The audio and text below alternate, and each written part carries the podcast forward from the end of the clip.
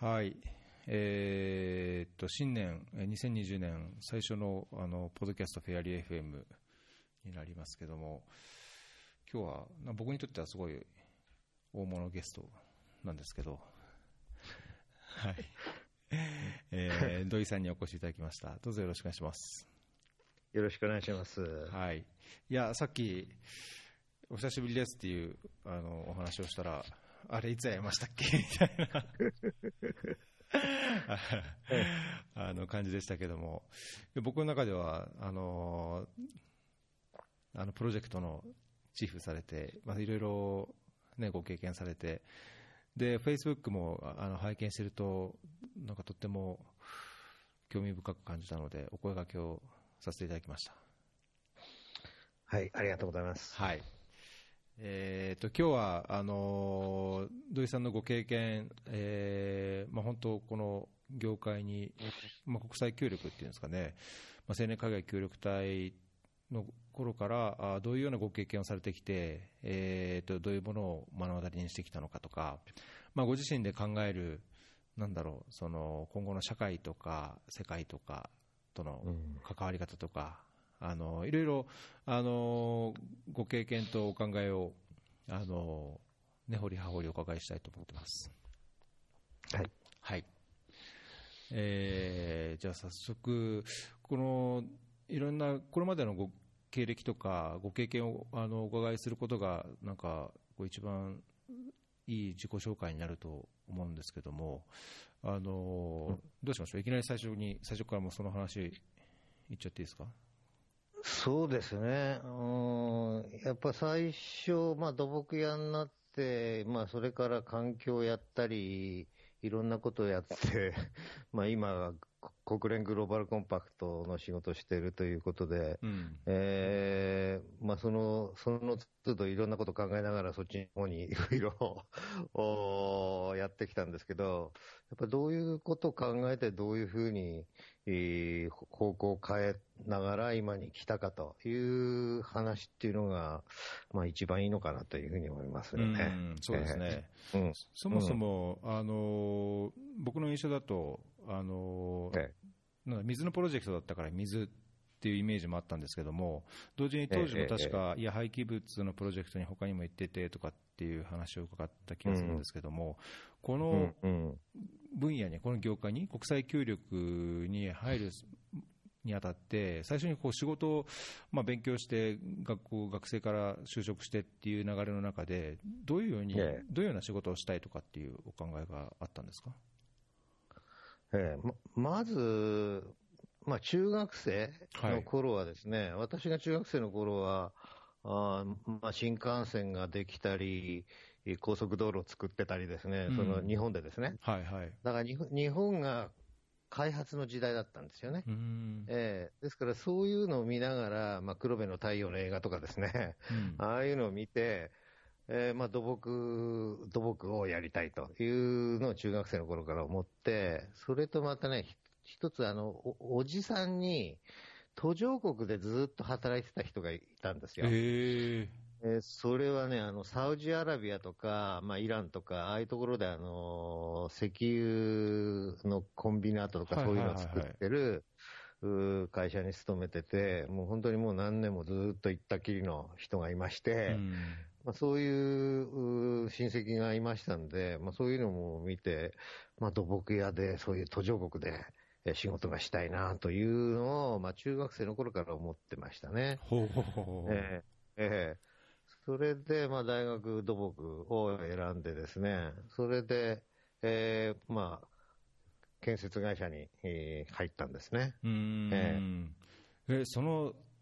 途上国っていうのは、その当時の時代のあれがいまいちこうコンテクストがわからないところもあるんですけども、まあ、今で言うと、なんだろう、日本でも、まあ、僕はそれこそ学生の頃でも、あのまさに ODA っていうのが、あの日本は、まあ、こう ODA トップになって、まあ、世界の中でもその経済大国としてじゃなくて、その社会的責任というか、あいろんな道義的責任もあるから、あの豊かになってきてこう、いろんな貿易や国際関係上、うん、そのいわゆる低所得国に対してのこういろんな責任や義務もあるだろうというような空気が、僕の特に学生の時ってあったと思うんですけども、必ずしもそういうのがあったわけでなく、個人的にやあっぱりそういう途上国っていう、外の世界に関心があったっていう感じなんですか？あ今、いい話を聞聞かせてもらって、そう、そういう雰囲気がですね、できる前だったんですよ、ん。私が。ええ、それでもう一つきっかけ、今思い出したんですけど、はい。私、大学生の時にイギリスでホームステイしたんですよね。え。ーで、その時に、イギリス人にですね、なんで日本はそのアメリカとかイギリスとかそういうところは興味あるのに、近くのその台湾とか韓国とかですね、そういうところはあんまり関係、関心ないんだというふうに言われて、うんそれはやっぱり、うん、やっぱり日本にとって先進国、目指すところがそこなんで、そういうところを目指してるんだみあの、そういうところに関心があるんだというような話をしたらですね、すごい馬鹿にされましてですね、えー。やっぱもうもうイギリス人はやっぱそうじゃなかったんですよね。うんうんうん。やっぱ途上国、そういうところへの開発、そういうところ、そういう責任みたいなあことを感じていたという、うん。そういうショックを受けたという出来事がありましたね。えーまあ、今ではなんかすごい、うん。あのーむしろ逆にこう当たり前に聞かれ聞こえるところもあると思うんですけど、うん。なんか想像ではあのーうん。それこそ土井さんが学生の頃まあ中高生経て大学生になって、うんうん。えーまあ、ドルボックで途上国をっていう目指す目指しているのが逆に浮いてるというか周りからはこえう理解されないんじゃないかっていうようなこうイメージえも持ってなくはないんですが、その周りとの関係、え空気とかとの違いとかっていうのはやっぱりありましたか、いやーもう、それはそうですよね。やっぱ途上国、まあ、とにかく海外に行くということが全然一般的じゃなかった。そういう時代でしたし、うん。まして、まして途上国？なんでそんなところにうん。あの好き好んで行く行くんだという、そういう時代でしたよね。なるほどね。いやー、ええ。それはだいぶ今で言うとこう突き抜けた感じの、なんかうん変わった感じにもあっそういう感じでもあったのかもしれないですね。うんえーじゃあそういうふうに、あのまあ、もう中学生の頃からそういう思いを持って、え。えー大学を経て、えー建設会社に勤めて、うん。えーええ。その会社の業務で外に出るようになったんですか？その後はどういうふうに海外にいや、あの、まあ、その会社も大きい会社だったんで、えー海外ではいろいろおインフラ工事取ってやってたりしたんですけども、うん。まあ、私は横浜支店に配属になって、まあ、よ横浜、あー神奈川県、えー内の現場いろいろお担当してたんですが、あ4年くらい経ってもですね、で、海外に行く出番が回ってこなかったんですよね。それで、だったらもう自分で行ってやろうと思ってですね、えーあで、海外協力隊に、えー応募したんですよ。なるほど。それ,、えーそれで、まあ、その、まあ今そういう、まあこういう、ああの頃その、結局海外協力隊に行くということは、会社を辞めるというのがある程度前提でですね、えーじゃないと応募できないような時代だったんですよね。うんうんうんそのげ現職参加制度なんかもほとんどなかったですし、うんそれそれであの頃やっぱり終身雇用制で転職というのが、あー全然一般的じゃなかった。はいはいはい。要するにうん要するに、会社を辞めたらですね、帰ってきたら本当に就職が困るというような状況だったんですよね。ですから、あーこう協力隊に、もう会社辞めて協力隊に行くというのはすごい、えー決断。うん。だというふうに思われて、えーいたんですけども、まあ、なんでそれをやったかというと、まあ、一つはその途上国で働きたいというのはありましたけど、うん。まあ、やっぱりそそれだけの決断するには、やっぱりいろんなものがあって、うんえー今考えると一番大きかったのは、4年間日本で仕事をしてですね、はいで、はいいろ土木関係のお技術も身につけて資格もいろいろ取ったんですけども、それでもですね、やっぱり日本で仕事してると、なんか自分の力に今一つ自信が持てなかった。あうん、要するに周りの人がすごく優秀で、また下請けの人とかそういう人が非常に優秀なんで、うんえーなんかそういう人の、自分なんかいなくてもできるんじゃないかと。おじゃあ自分の力って一体どの程度のものなのかっていうのをもう自分試せるところ？なるほど。というのを求めたという気持ちの方が大きかったかもしれないですうね。ん。えそれはうん。当時は何歳、何歳の頃ですか？ー私がね、25で応募しましたね。ああ、うん。えー25で入りました。えー。なるほど、まあ、じゃあ、そういう働き始めたものの、まあ、いろんなそういうもやもやあり、やっぱり自分の力を、まあ、試したいと、そうですね。まあ、それ、うん。多分風当たりもすごい強かったんじゃないかっていうような印象、うん。ご家族だったり、あるいはそのええ。会社からだったりとか、ええ。まあ、もちろんええ。自分のその今後の不安みたいなものもあったでしょうし、えーまあ、そえ。れでもやっぱもう行かざるを得ないと、行きたいという思いがどうしても強かったってことなんですかね。そうですね。それとまた、あの、上司がですね、ええ。非常に理解ある人で、え私が行きたいんで合格したんだと言ったら、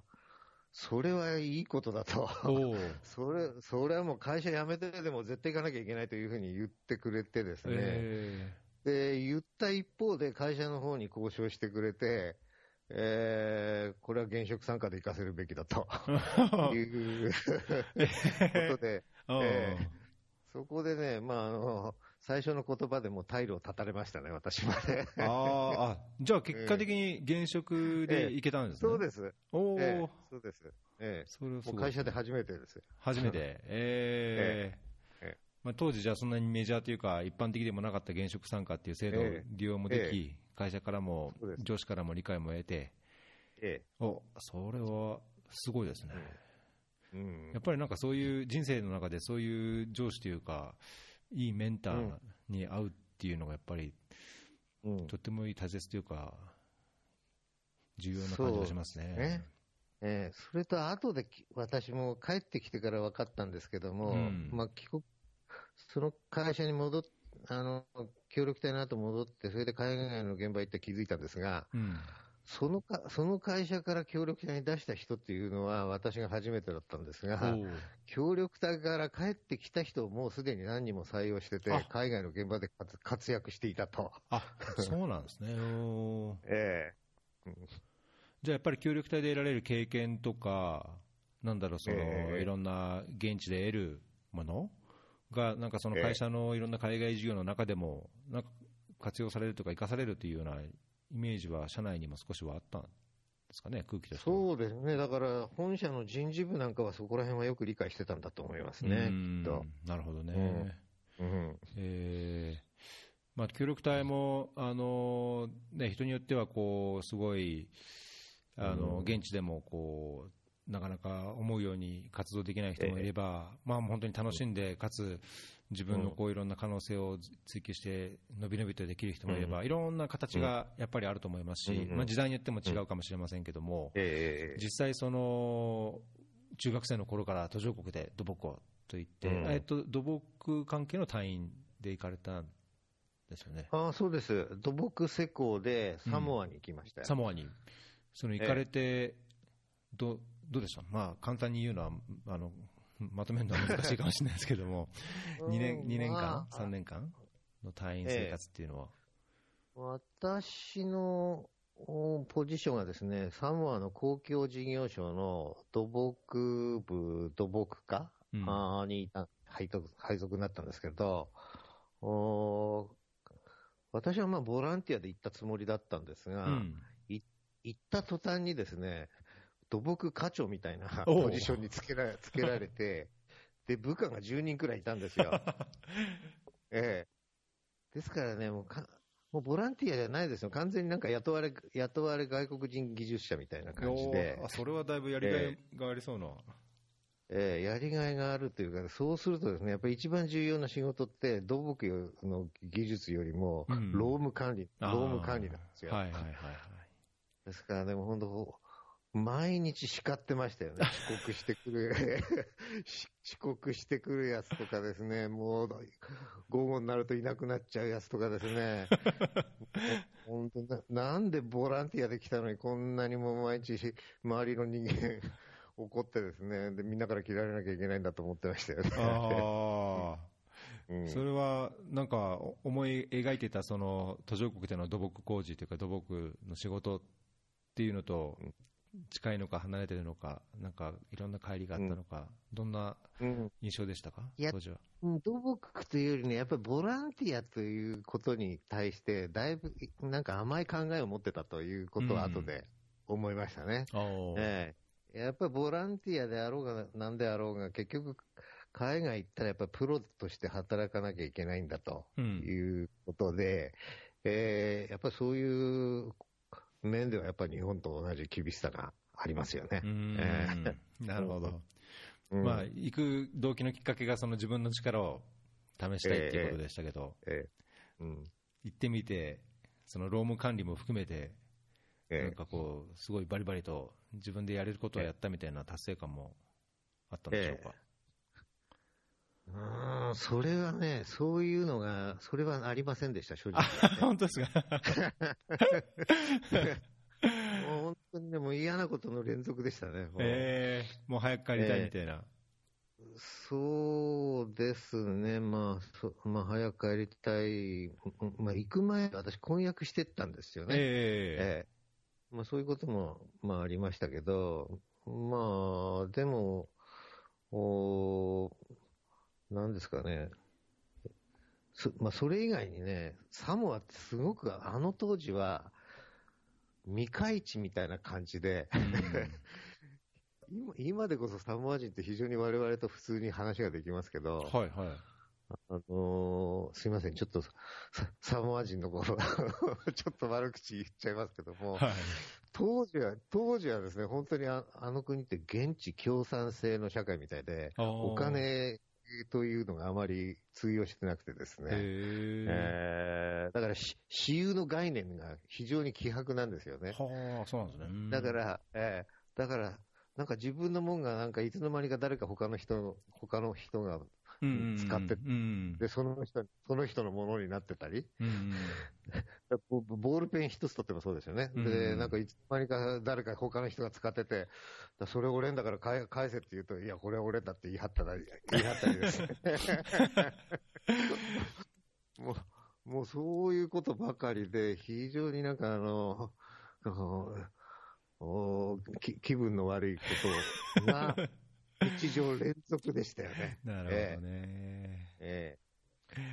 でね、それ、それで、そそこでね、私、非常に、この、後々役に立ったことが、あのーサモアってね、だからそういうところだったんで、当時のあの文化人類学のはいはい。調査フィールドだったんですよ、多くの国がえそれで、私、協力隊行く前にも、協力隊の講習で文化人類学の 講座っていうのがあってですね、サモなんですね。うん。アうんサモアの隊員のためだけに。えそれで行くときも、文化人類学関係の本を3冊くらい持って行ったんですよ。で、そういうなんか嫌なことがあるたびにですね、その本を読んでですね、どうしてこのこの人たちは、サモア人はこういうこ行動、こういう反応をするのかっていうのを、うん。なんか一生懸命考えながら、2年間過ごして、それですごく、その、なんか文化人類学なあものの見方、考え方というのを学んだというのが、その後の私の海外での お国際協力活動に非常に役に立ってますね、ああ、なるほど。えー、じゃあいろんな意味でもやっぱり、なんだろう、嫌な思いが多かったとはいうものの、その後のこう、礎が築かれたっていうそう、2年間だったんですかね。うん、うん。えーやっぱ文化とか習慣っていうのはやっぱりね、慣れ親しんだものが一番なんか心地よくて、うん。えーやっぱり異文化ってのは、あのもうそのまま自分のそそそれをも持ち込もうとすると非常に不快なもんだと。うん。だうん、ですからそこに入っていくにはやっぱそういうのを理解してですね、えーしししていくっていうのを非常にそこで学びましたよね。確かにね、えいやー、おっしゃる通りですね。うーん、そのこの2年間、まあ、行きたくて、いや会社辞めてでも行くもう行かざるを得ないかというような思いもあって、行ったっていうことですけども、この2年間でその途上国で、まさに辛い思いも、まあ、あの今後の、その後のこう、なんだろう、軸になるものも気づかれたんだと思いますけども、その時には、退院終わる頃には、いや、やっぱ途上国でも土木やりたくないみたいな、なんかそういう思いが逆に芽生えてきたりとかしませんでしたか？いや、それはね、なかったですよね。だから、あのー、まあ、原因というか、やっぱそこ、そういう文化とか、やっぱりその、どうしてもしょうがないですよね。あの、いろんなものがないというのは。うん、うん、うんうんだからいろんなものがないことによって、かえって自分の力を試す、あの、発揮できる。ということで、それで一つ、一つ感じたのは、やっぱり日本みたいにいろんなものが揃ってるところで仕事するよりも、うん、何揃ってないところで仕事した方がやりがいはあるなということは感じましたね。あじゃあやっぱりもう当初の思いっていうか、なんだろう、まあ、夢というような、そういう思いが、そこでもやっぱり強くなって、まあ、そこれがこのキャリアでやっぱり行きたいっていうような方向に向いてたって感じなんですかね。うん、うん、そうですね。うん、2年間サモアで生活されたと、その後はサモアにも仕事で行かれたりとかしました？ああええ、その後はですね、だから本当にここもう行きたくないなと思ったんで、ええ、もう許せないと思ったんで、ええ、ずっと行ってなかったんですけど、お22年後、2004年にですね、まあ、もう、その時は私、JICA のコンサルタントになってて、はい、特に廃棄物のコンサルもう15年くらいやってたんで、はい。えー、JICA のですね、廃棄物の調査で、えー、22年ぶりにサモアに行きました。おえー、で、その時ですね、びっくりしたことは、まあ、街の様子は、様子っていうか、その建物とかそういうのはほとんど昔と変わらないんですけど、あそうなんですよ、あの文化が全然変わってた、文習慣とか、それが変わってたというのがびっくりしましたね。それはその貨幣経済みたいなのが入ったのと、とかささっきの話と全く変わっていったってことですか？ええ、もう貨幣経済というとですね、結局私が協力隊で行った時は、あみんなですね、あの朝、要するに冷蔵庫とか電気がなかったから冷蔵庫もなかった、なくて、ですから、あ、あ、朝ですね、みんな海行って魚取ってですね、で、えー、や、畑行ってタロイモ取って、それで火を起こして料理を始めて、で、7時か8時頃になってようやく朝ごはん食べられて、うん、そうするともう疲れちゃうわけですよ。で、昼、で、昼寝して、で、午後になってまた起きてくるとまた海行って魚取って、えー、で、7時頃になってようやくまた晩ご飯という、それの繰り返しでですね、うん、なんかもう全くこれこれ発展の 可能性がないなみたいな、そういう 国だったんですよね。でし、しょっちゅう昼寝してるし、ところがね、22年後に行ってびっくりしたのはですね、私、昼間、あの、打ち合わせに行って、カウンターパートの課長と話をしたらですね、で、夜帰ってきて私、えー、どっか夜晩飯食いに行こうかと思って、タクシー乗ろうとしたら、その課長がですね、そのタクシーの運転手だったんですよ。それでお前何してんだっつったら、いや、いやもう今お金がかかるし、携帯電話の金もはか払わなきゃいけないし、電、うん、代も払わなきゃいけないし、そういう金稼ぐんで、夜、もうアルバイトしてるんだ、みたいなことを言ってですね、いやー、なんかこれど、昔と今とどっちが幸せだったのか分かんないなと思って。確かに。そうか、じゃあ、まあ、その退院を終えて、えー、その後、元いらっしゃった会社に戻って、また日本での勤務を始められたんですか、えー、そうですね、まあ、あのただあの、すぐマレーシアの現場に行きまして、えー、マレーシアで3年ほど、おまあ、家族と一緒に、うんうん、道路道路工事をやってたということです。あそうなんですね、じゃあ、えー、でええあ、どうぞどうぞ。うんで、ま、で、マレーシアもね、あの、ケランタン州の一番北の、タイとの国境沿いだったんですようね。んで、そこに東西を結ぶ道路86キロを建設するという、まあ、ま、マレーシアでもかなりど田舎のところで、へええ仕事してましたんで、ですけど、本当にね、あの、それでも、やっぱサモアよりははるかに楽でしたね、マレーシアってーあ。本当ですか。ええやっぱせやっぱ精神的に非常に 言葉、言葉と心が通じ合うというのがあってですね。ええで、まあ仕事もですね、まあその、まあサモアで苦労した経験もあったんで、非常に、まあそれが役に立って、えー仕事もですね、非常に、えー私が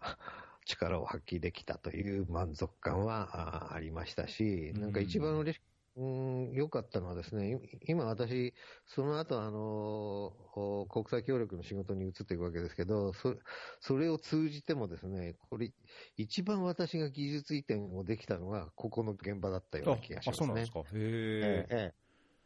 えええそれでなぜかというと、うんうんそのあい一緒に働く相手がですね、まあ、自分の会社の現地職員っていうのもありますけど、それ以外にもその下請けとかみんな現地の会社の人たちなんですよね。うんで、要するに私から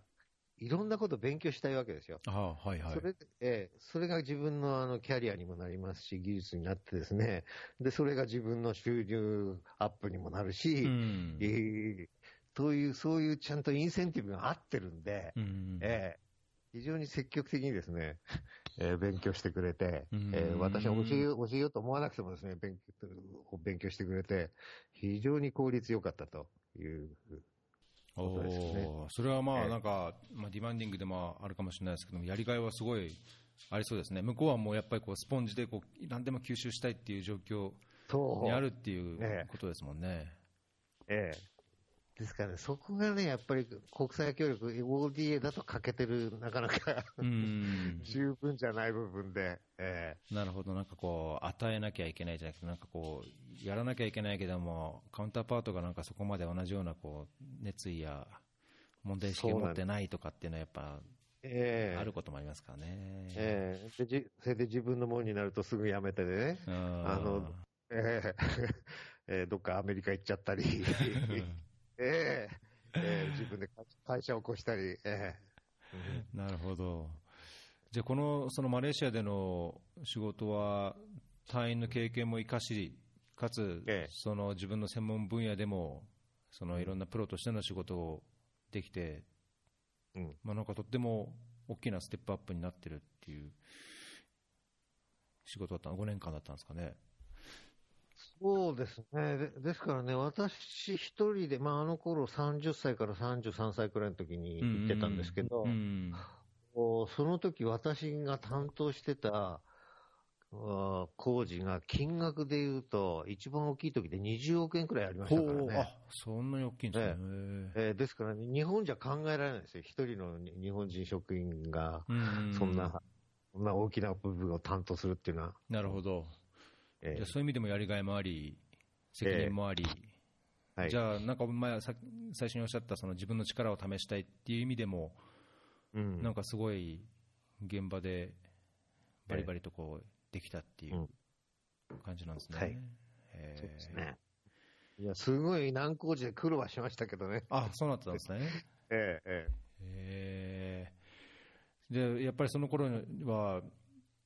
いい思い出の方が多い感じですか、そのサモアの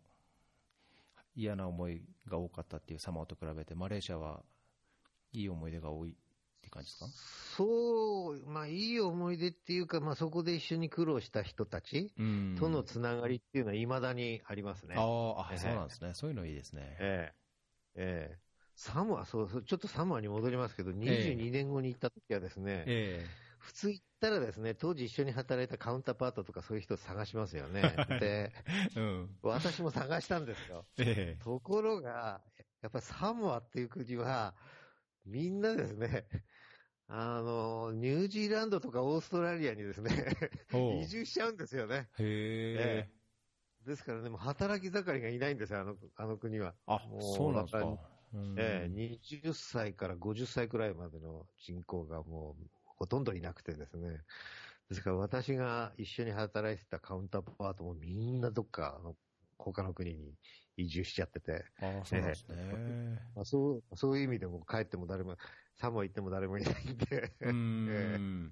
じゃあなんかだけど、そういう外に出ることで、逆にそういう外に出た人が戻ってくることで、サモアの社会や経済も変わっていったみたいなところもあるんですかね。うん、まあ、まあ、そこの外貨収入の半分以上は出稼ぎですからね、うん、そうなんだ、へえ。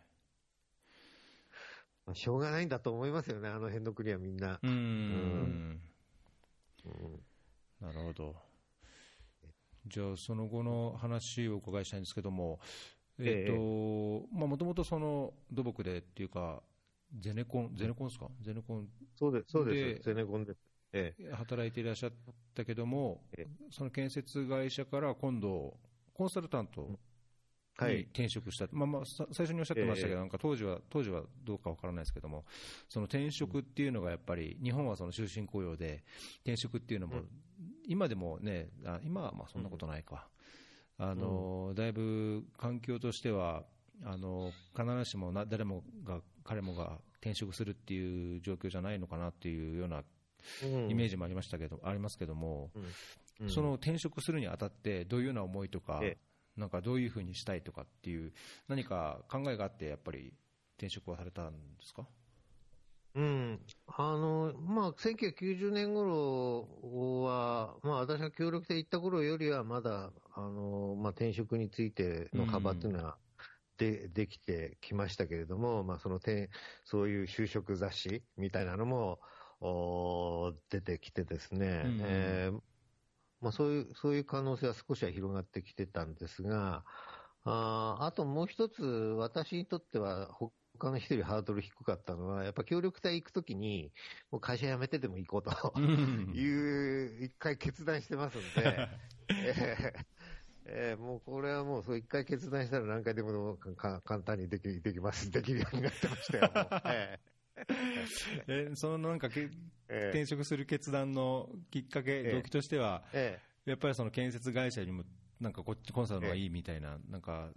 そうですね、あの、日本に帰国、一時帰国したときに、ちょうどあの、京葉線がですね、建設中だったんですよ。うん、あの、湾岸、湾岸道路沿いに走ってる。はい、あれ見てたらですね、いろんな建設会社が、の看板が立ってて、いろんな建設会社が作ってるわけですよね。うんで、あれを見たときに、いや別にこれ私がいる会社が一社ぐらいなくてもですね、全然困んないなということを思ったのと、あとやっぱマレーシアで仕事をしてて、はい。えー、まあ実際に施工してるのは現地の会社なんですよね。うん、で、そのマレーシアの現地の会社も相当能力高くなってきてますましたんで、えもう、そんな私がですね、土木の技術移転、そんなしなくても、っていうか日本の会社がそんなわざわざ、あマレーシアでですね、建設工事しなくてもいい、いいんじゃないかということを感じて、だったらこれからやっぱり作る、道路を作るとしても、橋作るにしても、作るということよりも、じゃあどっからどこまでどういうふうに道路を作るとか橋を架けるとかですね、うん、そっちの方が非常に重要なんじゃないかなと、いうことを感じて、で、まあ、ハードからソフトの方に移ろうというふうに思いましたね。なるほど。えーそういうこう建設、まあ、ハードからソフトに移る方、まあ、必ず僕のなんか知ってる限りでも、必ずしも少なくないかなと思うんですけども、だけど多くもないかなっていう印象もありますけど、なんか周りで、その周りのか同業者の方とかで、やはりそういうハードからソフト、まあ、場合によってはソフトからハードみたいな移る人っていうのは、日本のコンサル建設会社の業界の中では多かったりするんですか？いや、今は多いですけど、当時はね、当時はそんな多くはなかったですね。ええ。というか、土木、土木の技術者としてはですね、はい、正直言ってコンサルって一番、あの、すいません、コンサルの人いると申し訳ないですけど、あの、就職、学生の就職先の志望をする会社では、コンサルって一番下なんですよ。ああ、そうなんですか？ええそうなんですよね。ですから、あーまあそうそう、そうだったんですけれども、ですけど、まあ、うん。おーまあ、とにかくそういうことで、まあ、コンサルの方に。ええまあ、だけども、じゃあ、その、うん国内よりも、やはり海外での、ええその、コンサルタント業務をやりたいっていうことで、そういう海外業務の方に行かれたんですね。そうですね。それともう一つは、うん私がその建設会社でマレーシアから帰ってきた原因っていうのが、うん。あの、当時ですね、プラザ合意で非常に急激に円高になってですね、建設会社が海外で工事を受注できなくなってきたんですね。で、で、一方でバブルで日本はすごく工事増えてですね、うんそれでに、それで日本に帰ってきたんですよ。えーところが、日本でや2年くらい働いたら、やっぱり自分の肌に合わない。うん やっぱり海海外の方が合ってるなということで、じゃあ海外やろうという時に、円高でですね、えー海外でやるのは非常に大変だと。うんじゃあ、じゃあ何があるかって言ったら、円、円でお金がもらえる 日本の ODA、なるほど。ええということも考えましたね。ああ、じゃあやっぱりその当時のいろんな時代の流れとかええ環境みたいなものも、その転職にあたってはやっぱり影響したってことなんですね。はい。えーじゃあ、そのココンサルタントに移ってからは、どうですか、なんかこれまでのあの話だと、やっぱりご自身のその力を試して、なんだろう、自分自身もこういろいろステップアップしながら、自分の技術をこうどんどんどんどんあの生かして、えーまあ、より良いこうな技術発展なり、こう技術移転なりっていうものをしていきたいっていうこうお考えがすごい強くあったんじゃないかっていう印象を受けましたけれども、コンサルタントになってからも、やはり同じように、あのそういう軸を持って、コンサルタント業務をされてたっていうことですか？ま、あのですね、まずね、私が転職した1990年頃って、うん、開発業界というのが認知されてなかった、まだ。おえーだからただ海外で働く、海外のコンサルタント業務をする、そういうイメージしかなかったんですよ。なるほど。えーえーそれで、えー入っですから入る時も私はですね、その道路技術者として、うん、えーまあ、国際工業という会あの会社に入ったんですけれども、おー入ったらですね、まあ、国際工業ってどうそういうハード面では非常にあの海外後発だったんで、うん、全全然しその道路の工事取れなかったんですよね。それで、えーあの環境分野はあ割とす、環境分野ってですからね、あの他のお開発コンサル、老舗のコンサルにとってはですね、うん。非常に新しい新しい分野だったんで、うん。まあ見向見見向きもしなかったんですよね。うんうん。ですから、まあ、後発だった国際工業ってのはそういう環境分野にえー入っていってですね、うんうん。それで私が、私も、まあ、自然に、えー、土木屋からですね、その環境コンサルにえーなったとなるほど。ことですね。へー。ですからそれで、それで仕事を始めてから、なんか開発コンサルみたいな言葉とかが割と頻繁に出てきてですね、うん。えー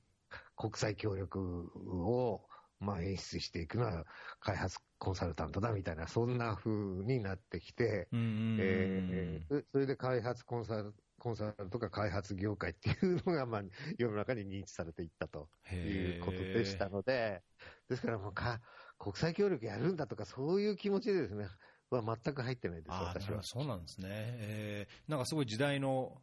時代を感じるところでもありますけど、なんか90年代ってやっぱりその日本の ODA も右肩上がりで、まさにトップドナーとしてこう駆け上がっていく中で、まあ、日本もそういう、まあ、いわゆる箱物みたいな、あのインフラ系の案件もすごい増えて、その環境の中でやはりその日本のコンサルタントとやっぱりゼネコンのこう存在も大きくなっていく状況だったからこそ、その開発コンサルタントっていうのが、その業界として、あるいは、うん。あのなんだろう、存在としてだいぶ形になってきたのかなっていうのをお話を伺いながらえイメージしましたけど、いや、なんかじ時代感があって、面白いですね。うんうん。それでですね、入ってびっくりしたのは、うん。いやこんこ、はっきり言ってゼネコンで現場監督やってるよりずっと楽なんですよね。おお ええええ本当に現場監督だと、本当にあのコンコンクリート打ったり、アスファルトを知りたいですね、それでもう、もうおそれを直すっていうのはすごい大変な話で、うん。非常に責任を感じて、また事故とかもありますし、人の命もかかってるし、まあそういう緊張感っていうのは全然なくなってですね、うん。えー本当まあ計画作ったり、レポート書いたりですね、設計図書いたり、まあそういうことでお金もらえるんで、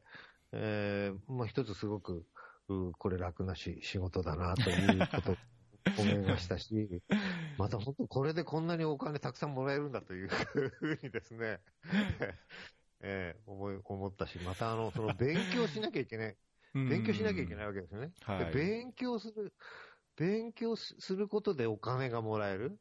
やっぱ仕事しながらいろんなことを勉強しなきゃいけなくて、はいはいで勉強ししたもの、勉強しながら、本当は勉強するってことはお金払わなきゃいけないんだけれどうも、んこの職業って勉強しながらお金がもらえる職業だということで、うんうんすごくね、これいい仕事だなと思いましたよね。えー。じゃあ、あのーなんだろう、すごい、うん。土木でこう現場にいるときよりも、えなんか、楽な、楽なって言うとちょっとあれだけど、え、いや、本当になんか、本当にこれはいいいい仕事見つけたと思いましたよ、私は。え 本当ですか？えなんか必ずしもコンサルタントってそんなに楽なっていうイメージは持ってないんですけど、そういう見方もあるんですね。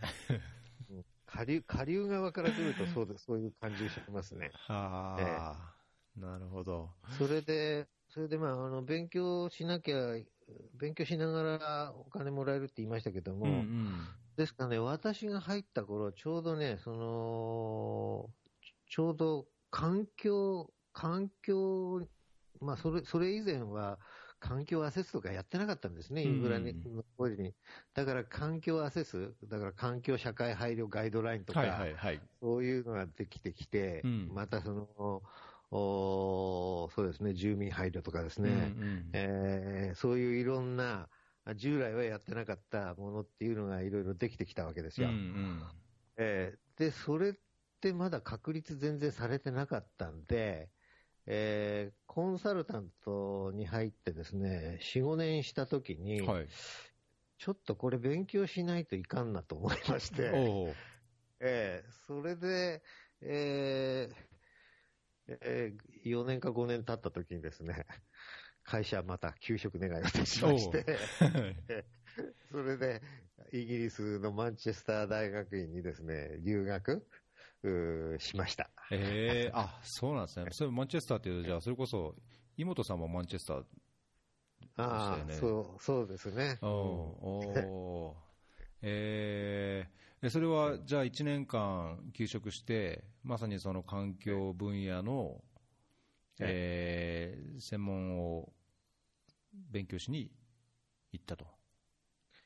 そうですね。あの、マンチェスター大学の大学院って、あの、IDPM っていういう有名なあのこ開発学コースがあるんですけれども、はい私が行ったのはそこではなくてですね、うんえーあのあの当時マンチェスター大学と、マンチェスター工科大学っていうような感じかな、あの隣なんですけども、はい今また一緒になりましたけど、その工科系の大学院のですね、開発学コースだったんですよ。で、そこのコースは、そ、まあ、そこが自前でやってるコースと、あと IDPM のコースが半々でい構成されてまして、ええ。ですから、あの、来てる、そのコース取ってる人がですね、ええいろんな、まあ、理科系の人もいれば、経済系の人もいれば、あ教育系の人もいれば、いろんな人がミックスした、あそういうところで、えーまあまあ、それでも一応開発、開発学のコースという立て付けでしたね。ええやっぱりためになりましたか、留学は。えー、それでね、私、あの、行くときに、ちょっと一番勉強したいなと思ってたのが、ありまして、それが、えー、あの、環境経済学だったんです。う。ん、でであの、コンサルタントになって、は私はあの知ったのが、要するにプロジェクトをですね、実施するべきかどうかというのを判断する、一番重要な指標として、まあ、従来は、その、おけあのおなんだっけな、財務内部収益率、はいはい。うん、ファイナンシャルインターナルレートオブリターンだったんですけども、うん、おまあ、要するに収益のおああ出てこないものですね、えー、そういう、特に要するに環境プロジェクト、はい、環境プロジェクトっていうのは、便益、ベネフィットがですね、お金じゃないわけですよ。うん、ねいろいろ環境良い環境とかですね、えー、人々の健康にいいとかですね、そういうような、ですから、それは FIRR が出てこないんで、それはあの、経済便益ということで、EIRR という数字を出すんですけども、はい、環境の便益なんていうのは、なかなかそれが数字にに換算できないわけですよね。うん、で、それをそれを換算しできないことにはですね、EIRR の数字が高くならないんで、ですから、その、要するに環境プロジェクト、要するに例えば下水処理場とかですね、うん、廃棄物、廃棄物の処分場とか焼却場とか、うん、そういうもののプライオリティ、そういうものへの投資を高めるためには、その EIRR を高くしなきゃいけないという、うん、そういうことに直面しましてですね、じゃあその、その、そういう環境による便益っていうのをですね、じゃあ、どういうふうにすれば数値化できるのかということに関心を持って、それを勉強したいという目標は。うん、へ業務上もやっぱりその、まあ、今で言えば、特に借款なんかは当たり前だと思いますけども、業務上もやっぱりそういう必要性あったんですか、なんか EIRR をこうちゃんと分析して、そのこの案件の、まあ、なんだろう、EIA、インパク環境影響評価とかと同じように、そういう経済評価をするっていうのは、コンサルタントの業務上もだいぶ一般的に当時からされてたんですか？あそれはね、されてましたね。ええ。ええ、それは無償とかで、無償や無償、いや、無償ではやらないですけど、ねうん、ああの頃はですね、ほとんど仕事、私、あの開発調査、うん、あという、はいはい。うん。えー、開発調査が花形の頃で、はい。えー、開発調査やってたんです。特に私、あの廃棄物、固形廃棄物ですね、それの仕事がほとんど、そう当時はやってましたんで、そうするとやっぱ最最後の最後のアウトプットってここになってくるんですよ。なるほど、なるほど。ええ、ええ、うん、じゃあ、なんかそれを経験、あの留学することで、そのさらに専門性も高めて、えまあ、それが仕事にもフィードバックされて、ええ、こう、いくっていう感じなんですかね。そうですね。で、もちろん、あの、経済屋さんは、そのチームの中に経済屋さんはいたんですけれども、うん、うんなんかその人の書いてることがですね、私にはうさんくさくてですね。根掘り葉掘りその人に聞いてたんですけれども、もう、なんかもういいや、もう自分で勉強しようと思ってですね。なるほど。えー、それそれで、そのコンサルタントに転職されてからは、どうですか、えー、やっぱりあのそのマレーシアでの経験のように、やっぱりいろんな国でいろんないい思い出や辛い経験やっていうのをたくさんされたんじゃないかと思いますけど、そその中でなんか思い出に残っているようなことってあります？コンサルタントでですか、あコンサルタントで、そうですね、まあ、コンサルタントの仕事自体はね、あんまりその以前のその建設会社のとは、まあ、あちょっと違ってたんですけども、うん、すごく一つ思い出になる話がですね、スリランカで、えーまあ、廃棄物の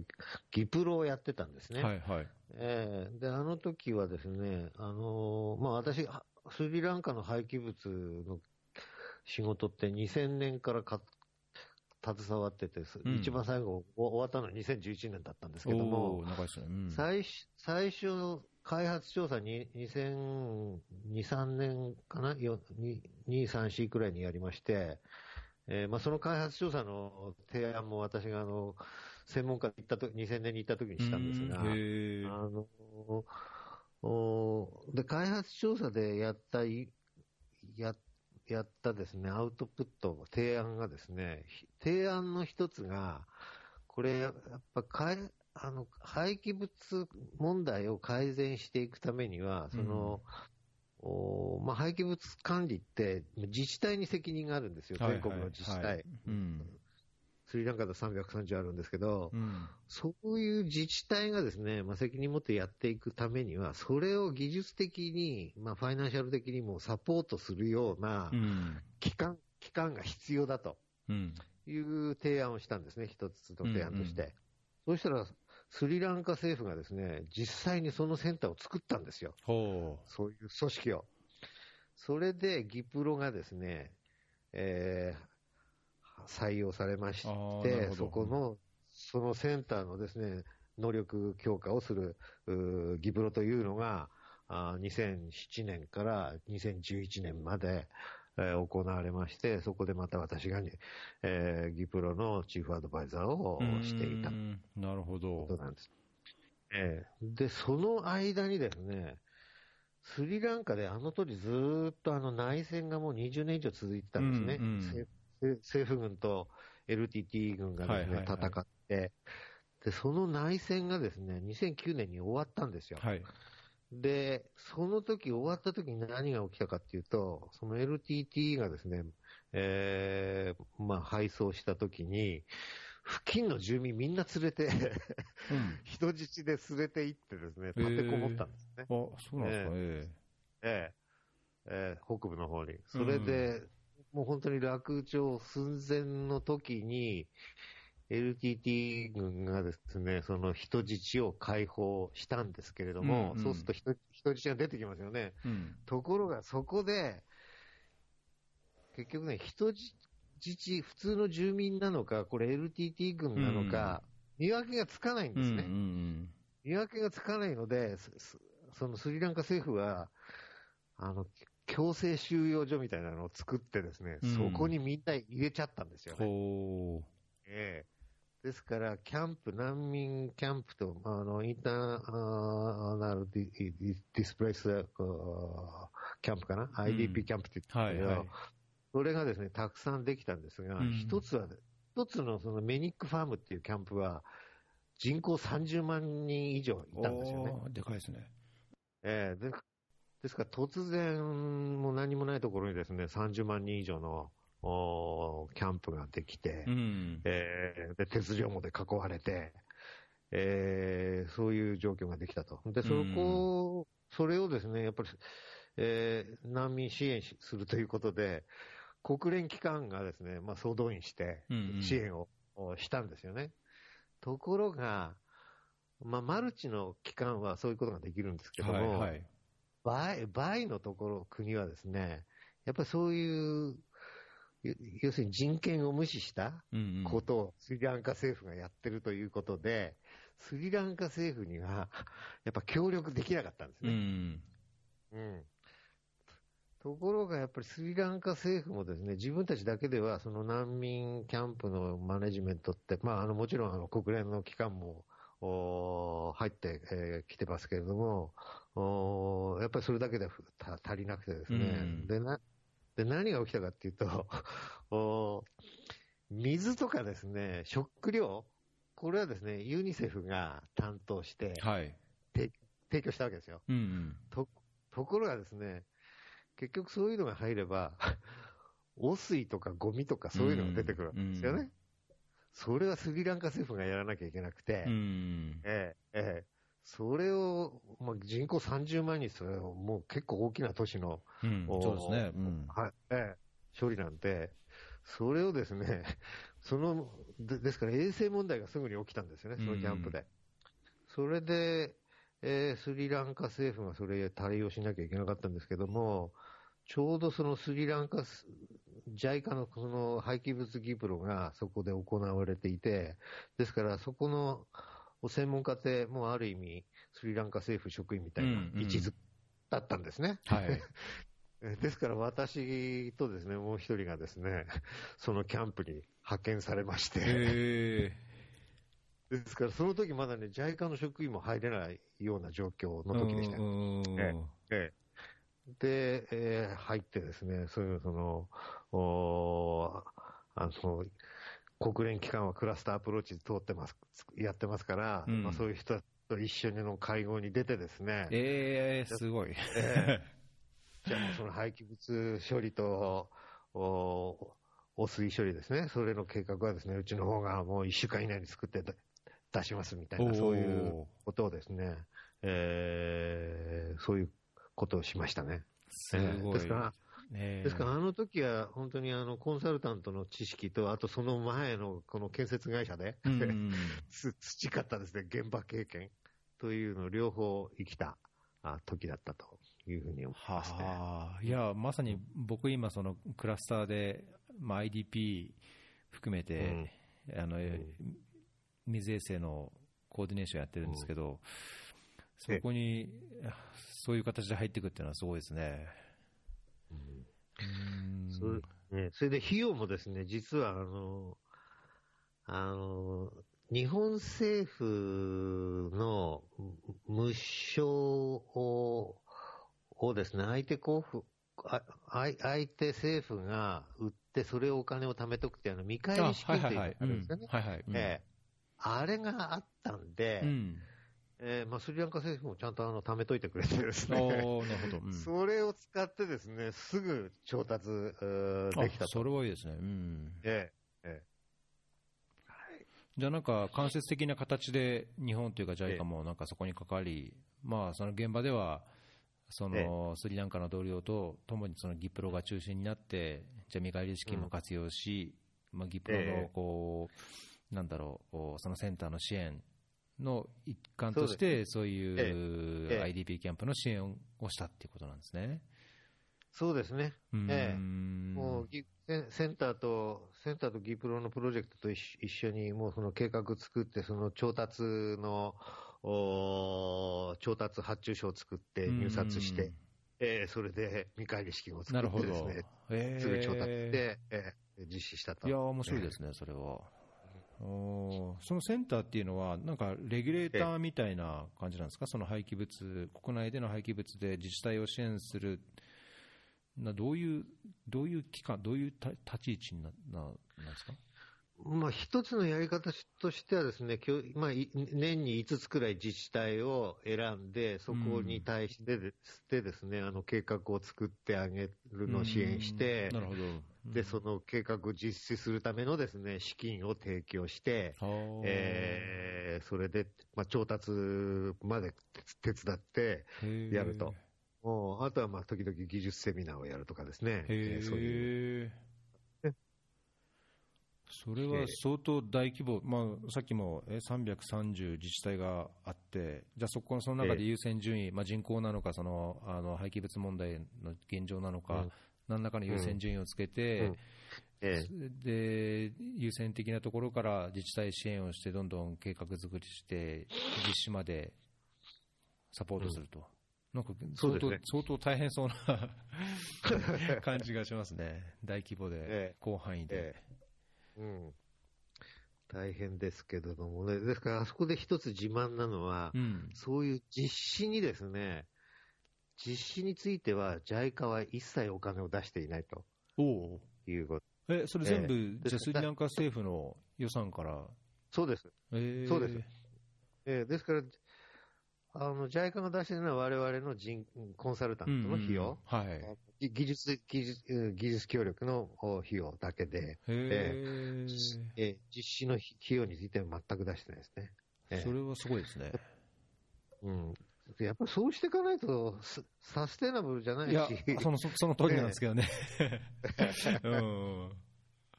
まあだけど、なんか結構、現実としてあるのは、なんかそこにこう無償をくっつけてとか、まあ、さっきの見返り資金もそうですけど、何かをこう、こううまく、まあ、連携してとかっていう言い方もありますけど、して、なんか実績を作りつつ、やはりその予算措置とか、まあ、公共財政支援も少し入れて、なるべく予算付けしてもらってとかっていうようにやるのが、なんかやっぱり現場の苦労としては多いのかなと思いますけど、ちゃんとその予算が割り当てられて、その実施の部分はちゃんと、あの先方政府がやるというのは、まあ、まさに、ね、望ましいというか、あるべき姿なのかなっていう。気がしますけどね。えー、うん。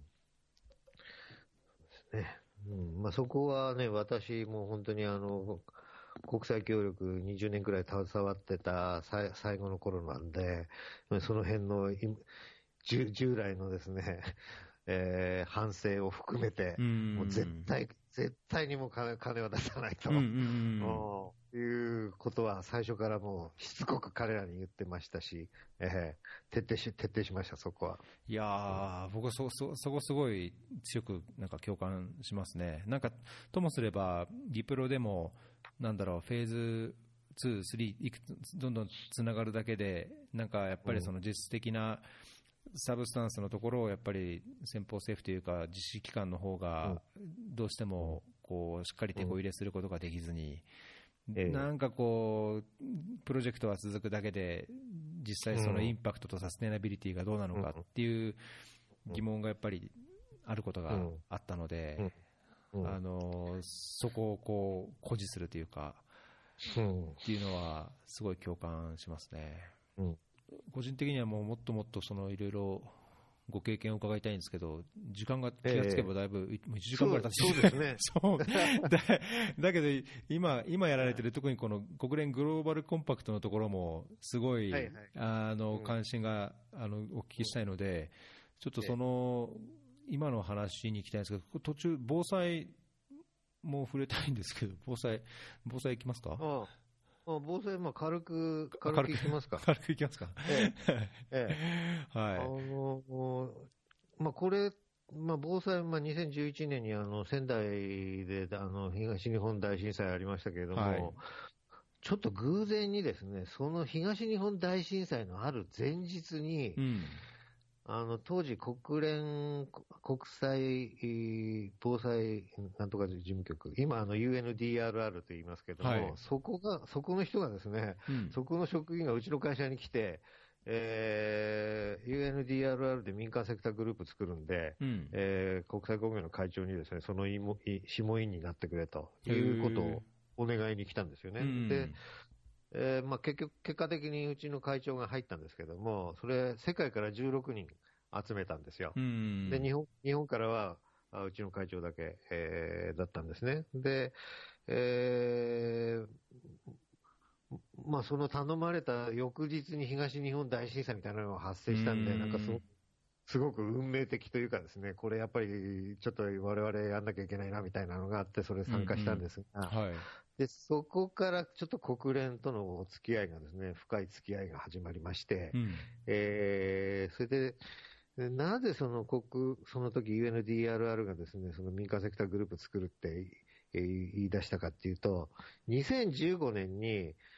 第3回国連防災世界会議が仙台で開かれたんですけれども、はいはい、あの、防災にもですね、その SDGs とか MDGs みたいなのがあって、うん、えー、その、その頃はですね、2005年に、えー、神戸で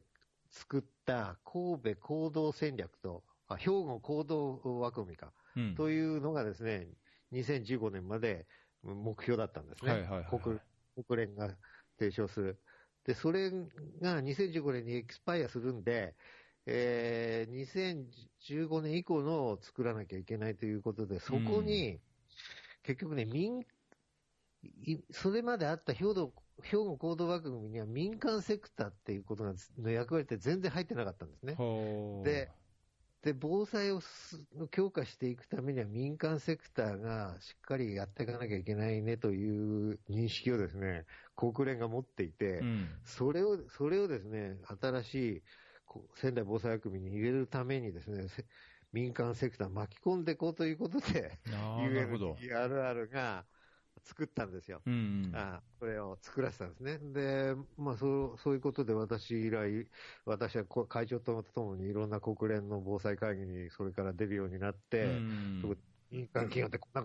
こんなことできるんだみたいな発表ですね、いろいろしていったんですね。そこで、そこでですね、2015年の3月に、その仙台防災組ができまして、はい、で9月、9月に、えニューヨークで SDGs サミットがあって、SDGs ができて、うん、で、12月に、えー、パリ協定が結ばれてですね、うん、えー、その気候変動についての計画もですね、はい、筋もついたということで、そのそれで仙台防災学組って今度15年スパンにしましたんで、うん、SDGs とスパンぴったり合ってるんですよね。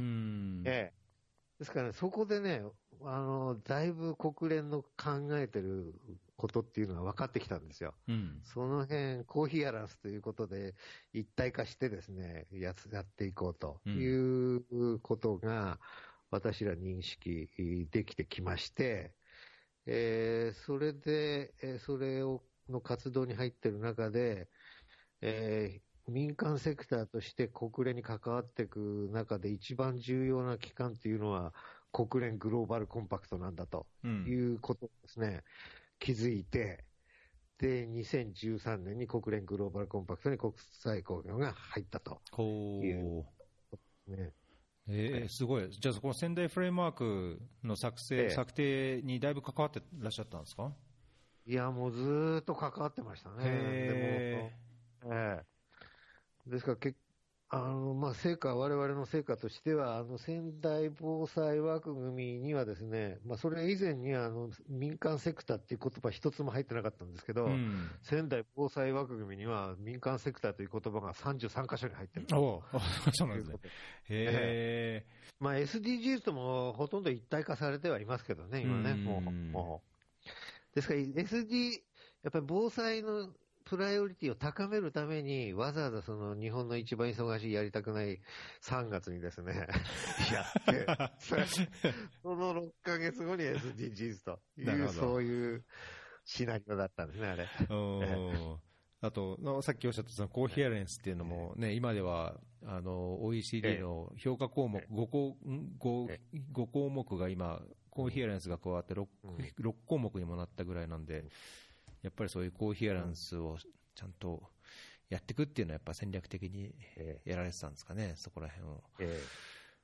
え。ー、そうですね、戦略的でしたね。うん。いやなんかこここら辺の話はなんかもっと突っ込んでいきたいところですけど、そのじゃあ、国連グローバルコンパクト、今、ええ、土井さんがまさにその、ええ、関わってらっしゃる国連グローバルコンパクト、はい、で僕自身、あの土井さんから伺うまで、なんか聞いたような、聞いたことないようなみたいな感じな程度で、あのそれでホームページ見たら、うん、あこれな、なんじゃこれ、面白そうだなという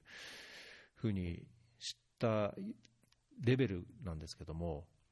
これがグローバルコンパクトというものが、どういうもので、なんかどういうビジョンというか、方向性を持って、どういうことをやられてるかっていうのをご説明いただきたいんですけど。はいあの、この組織団体はですね、1999年に、えー、国連事務局長だったコフィー・アナンが、あ作ろうということで、2000年にできた団体なんですね。うん、それで、なんでこれコフィー・アナンがこういうことを言い出したかっていうと、もうそれまではやっぱ国連というのがですね、その世界の開発とか平和とか、あそういうものをですね、えー、もうリードして、コントロールして、えー、目指していくんだということでやってたわけですけど、うん、やっぱあの、1990年代に、やっぱ国連だけじゃできないねというような、じゃあ、ちょっとそういう問題認識をかなり強めたんだと思いますよね。うん、それで、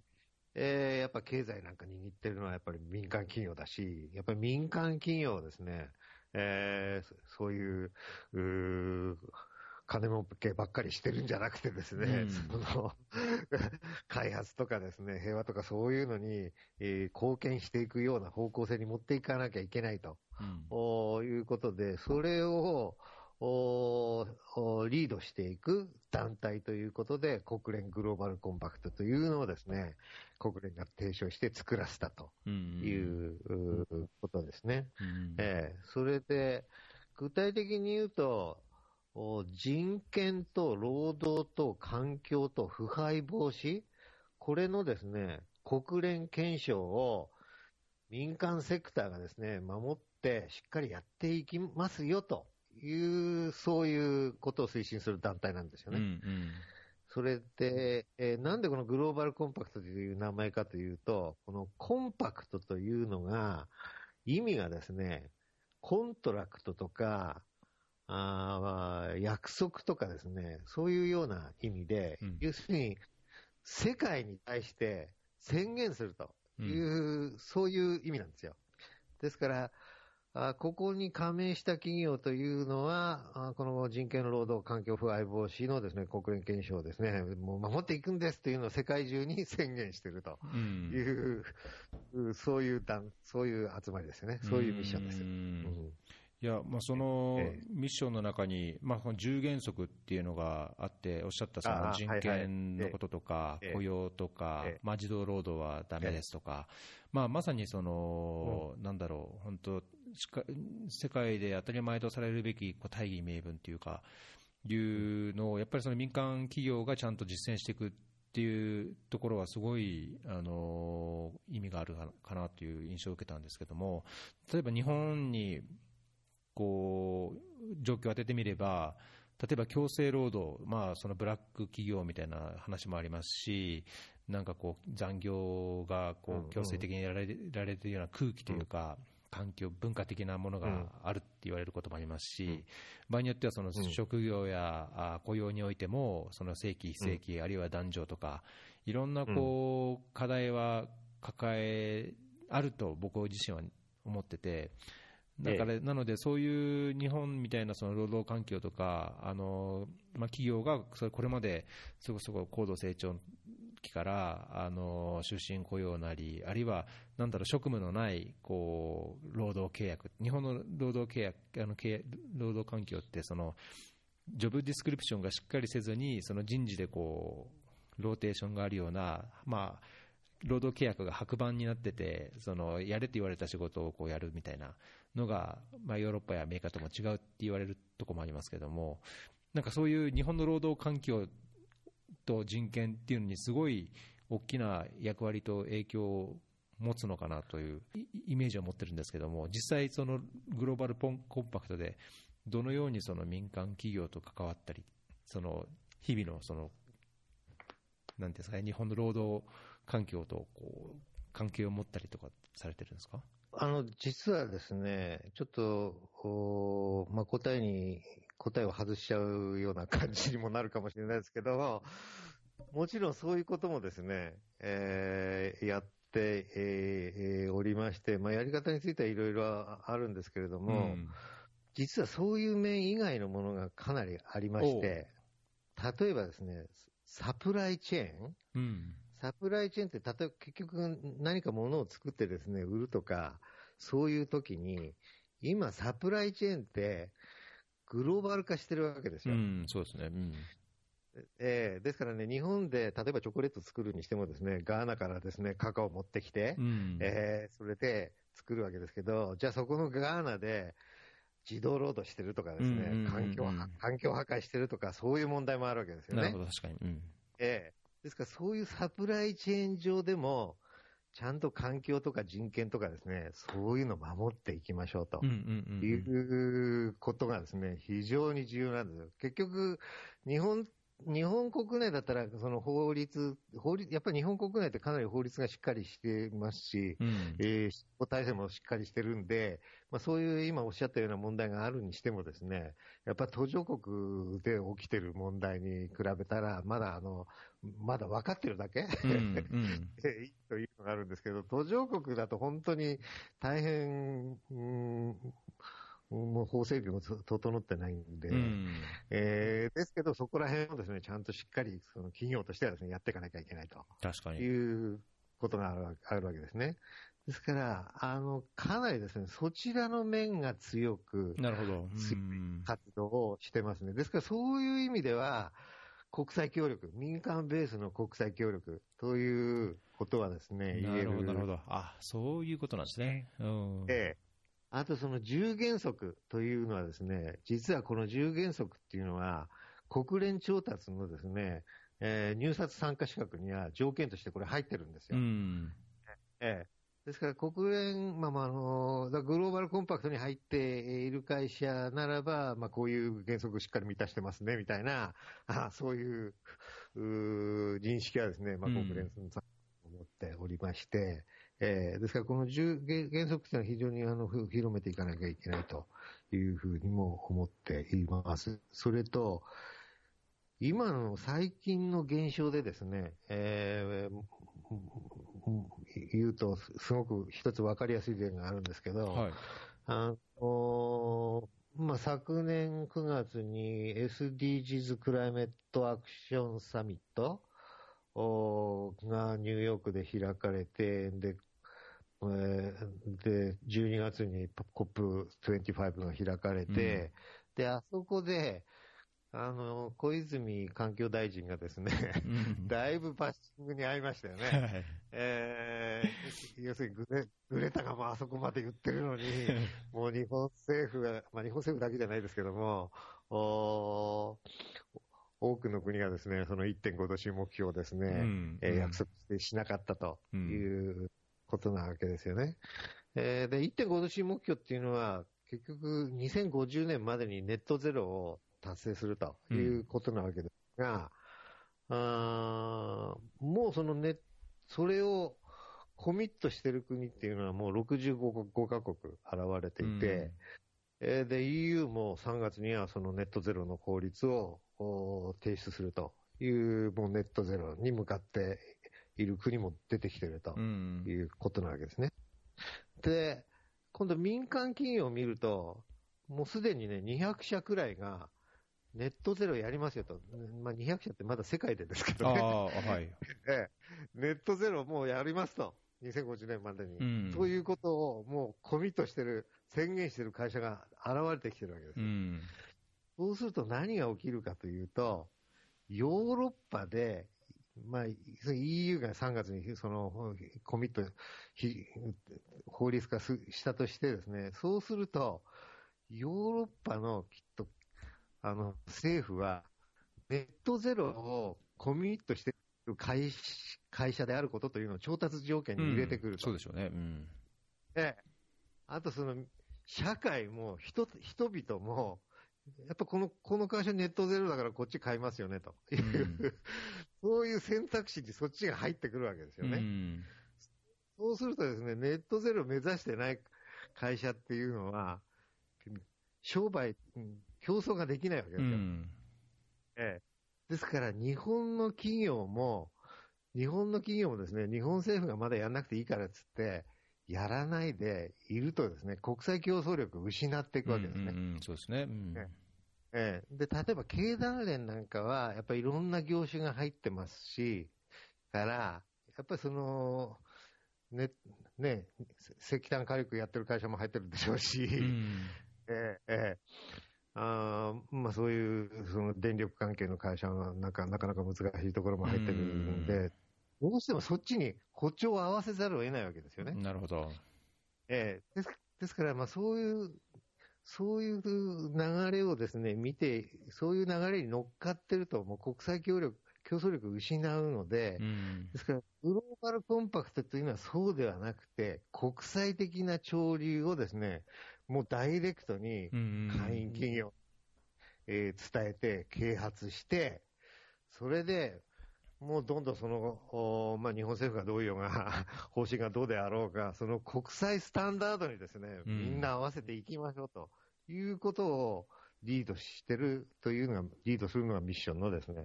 団体なんですね。なるほど。今、この署名加入企業っていうのはどれぐらいいらっしゃるんですか？あの、せ、これね、企業だけじゃなくて、あ、企業じ実はゃうん。ええ、一般社団法人もいますし、すね NGO も入ってますし、あーあ、とはあの、うん大学も入ってますし、中学や高校も最近入ってきたりしてましてですね。ええそういうことで、今、世界では約1万4000団体。おほほほほほ。で、日本では今350ですね。うん。に日本はですね、2015年以降、あの SDGs 以降ですね、うん非常に増えて、年に50社くらいずつ増えてます。あ、そうなんですか。えいい、い急い、いい傾向ですね、じゃあ。急えいい結構ですね。うーんえで、それの理由はですね、あの、まあ、SDGs もあるんですけれども、うん実は SDGs よりもですね、ESG 投資、ああ、はいはいはい。うん。ええ、 Environmental Social Responsibility のガバナンスですね、はいまあ、そういうう面に配慮したあー投資というのがですね、非常に広まってきたと。お、それはいいですね。ええ。で、これって言い換えると、グローバルコンパクトのあの、まあ、人権環境腐敗防止えやってますけれどえーも、うん。その、投資家がですね、えーその、まあ、今後、社社会とかそういうものに配慮した、あー企業に対して、えー投資していきましょうと。まあ、そうじゃない企業には投資しないようにしましょうという、そういう動きなんですけどうも、ん。実はこれもですね、国連が仕掛けてまして、うんうんえー国連がですね、2006年に、えーそういうそ責任投資原則というのをですね、えー作りましょうということを提提唱して、で、2006年に UNEP ファイナンシャルイニシアチブと国連グローバルコンパクトで、えー PRI、Principle for Responsible Investor というのを作ったんですよ。ほうほうほうで、で、ここが主導で、えーそういう社会にですね、貢献する、役に立つう活動をする会社にだけ、えー投資していきましょうというやつを作りまして、それにまあ、いいろんな投資機関がですね、えー署名をおすることで ESG、お金の流れがそっちに行くようになってきたんですが、日本にとって非常に重要だったのが、2015年の9月に、はい。あのまあ、安倍首相が SDGs サミットに出た時にスピーチしたんですが、そこで一番重要なコミットした内容というのが、日本の年金のですね、積み立て管理の運用機関、年金機構うんがですね、じゃあ PRI に署名しますと。うん。それによって SDGs に貢献していきますとうんいうことを言ったんですよ。うん。で、日本の年金機構って世界にある投資家の中で2番目にででかいんですね。お金。が。ええ。で、そういうことで日本もですね、その ESG 投資にお金の流れがぐっと向いてきて、ええ。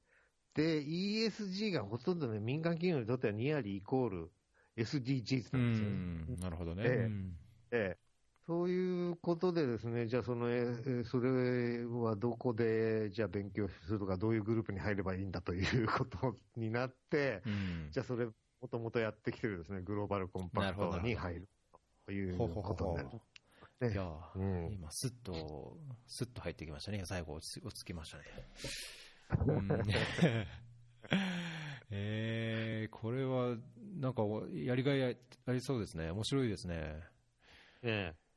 ですからね、あの、実は私、2000、うん、その、2000っていうか、あの、50、今50 64歳なんですけど、58歳くらいから、うん。そのエチオピアとかスリランカの仕事終わってからですね、エチオピア終わったの2013年か。あの頃からちょっと、お私の活動を国内にシフトしてきたんですけれども、まあ、それにはまあ個人的なじ事情があって、その、介介護、うん要するにまあこれ女房、女房の両親なんですけれども、はい。介護の問題というのもあって、あんまり長く海外に出て、えーいられなくなりまして、それで国内に移動し、をシフトしてきたんですが、国内に移動してきてもですね、結構もうこういう自分のね、人生で経験してきたことが非常に役立てるうん。場があって、むしろこの今やってる国連グローバルコンパクトなんていうのは、その、まあ、SDGs とかその国際的な、まあ、世界の開発という面では、あー国際協力やってる以上にですね、インパクトがある、うやりがいのある仕事だなというふうに思っ、まあ、今までやってきたことが全部役に立つなというふうに感じてますね。いやー、本当ですね、なんか聞いて、伺ってると、こう、なんだろう、ワクワク、聞いてるだけでもワクワクしてくるというか、例えばこう今回お話伺った中でも、いや、最初に中学生の頃から、いや、土木で、途上国でっていう話が、それがなんかやっぱり直線的にはグローバルコンパクトの今のその仕事には簡単にはつながらないと思うんですけど、だけどおっしゃ おっしゃったように、そのいろんな環境でいろんなまあ人たちとお仕事しながら積まれてきた経験とか、まあ、得てきた知識とかっていうものが、多分集約されて、今、本当にそうやってあのグローバルコンパクトでやられてることにこう力となってってると思うんですけども、逆に若い、まあ、僕はむしろこう中堅みたいな、まあ、45なんで中堅っていう立場ですし、むしろもっと若い学生とか、その国際協力で何かしたいっていう駆け出しの人が、あの実際、自分たちの今の置かれている状況で、その土井さんがややってきたようなこうステップを踏んで、今、土井さんがいるような状況っていうのは、自分にこう跳ね返って想像することって難しいと思うんですよね。やっぱり僕らもこの先どうなるんだろうで、どうすればいいんだろうとか、やっぱりこうしたい、ああしたいっていう、やっぱり現実的なこう欲求もありますし、まあ、そういう、まあ、若手や中堅、国際協力、まあ、何か社会のためにとか、世界のためにとか、自分ができることとか、自分のやるやるべきことは何だろうっていう考えてる人に、なんかこう、メッセージというか、なんていうのかな、経験から言えるアドバイスみたいなものっていうのは何かありますか？うん。やっぱりあのー、まあ中学生の頃から始まって今まで、まあ、ぶれてないことを一つ、うん、あるとすると、やっぱりその、まあ社会、社会に役立つ自分がですね、どういうふうに貢献できるか、うんうん、というでね、なおかつやっぱりその、まあ、ちょちょっとやっぱり自分自分の価値を最大に高めたい、というか、要するに自分が、まあ、自分ができる、ね、最大に貢献できるというのは何かという、まあ、その時々で違うと思うんですけども、うん、やっぱそれを考えて、えー、それを常にベースに持っているということと、うん、あと、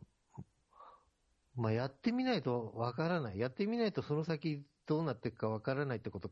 かなりあると思うんですよね。そうですよね。うん、えー、で、私の人生なんてほとんどその行き当たりばったりで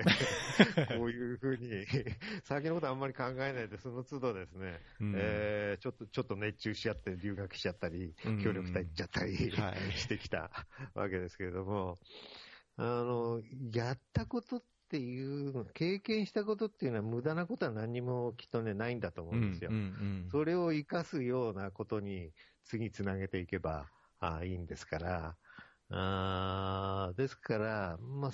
その都度ですね、その置かれた状況で、まあ、その個人的なですね、家庭の事情とかいろもいろいろありますから、そういうのを考えながら、あもう自分のできることというのを、やる、やっていくと。しかもそれで、うん、それに熱中してですね、えー、や、やったらそこで、えー、全てですね、なんか、えー、得るも得ていくということを積み重ねていくっていうのが重要なのかなというふうに思いますね。いやー、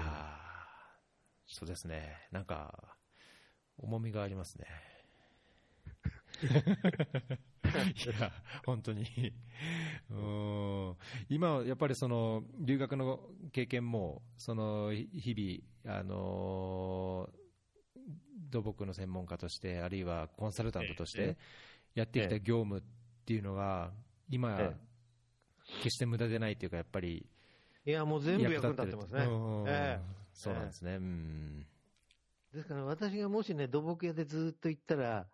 本当にこん、こう、なんですかね、そういう、こういうクロセクションな 活動に、経験にならなかったんで。なるほど。ええですからね、こういうなんかいろんなこと経験したってことがね、むしろなんか私のなんか活動範囲を広げているという気がしますよね。うん、価値を高めてる。うん。なんか、あのー、時間もだいぶ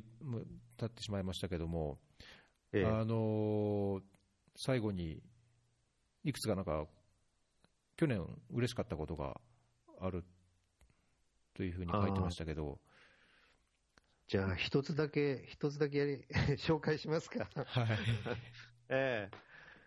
いや、去年ね、あの、ラグビーカップ、ちょっと柔らかい話になりますけど、ええ。ラグビー、ラグビーのワールドカップ、日本で開催されてうん、すごく盛り上がったわけですけど、ねえ。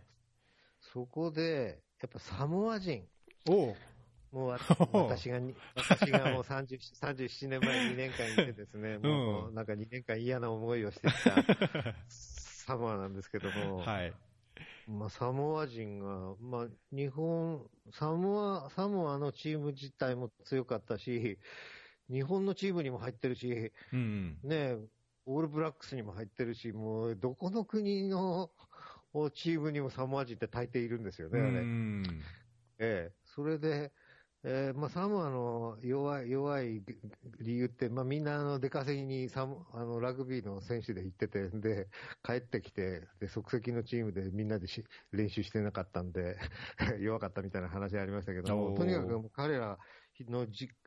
出稼ぎ収入というのは非常に大きサモアにとって大きくなってるということなわけですね、でうん。夢もも持たせましたしね、サモア人に。うんえ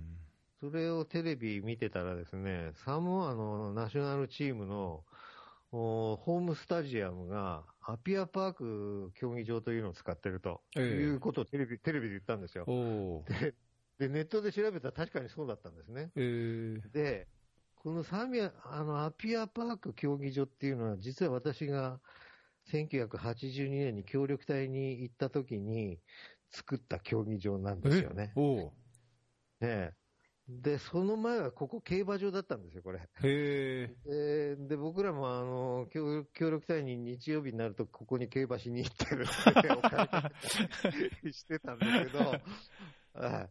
そこで1983年にサウスパシフィックゲームっていうのは、あの辺の太平洋はいはいはい。あありますね。うん諸国のですね、あのうん陸上競技の、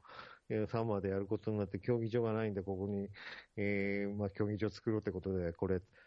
作ったんですが、うん。それそれをですね、私、隊員の時にやりまして、で、それがですね、今すごく素晴らしい、えー競技場になってですね、その、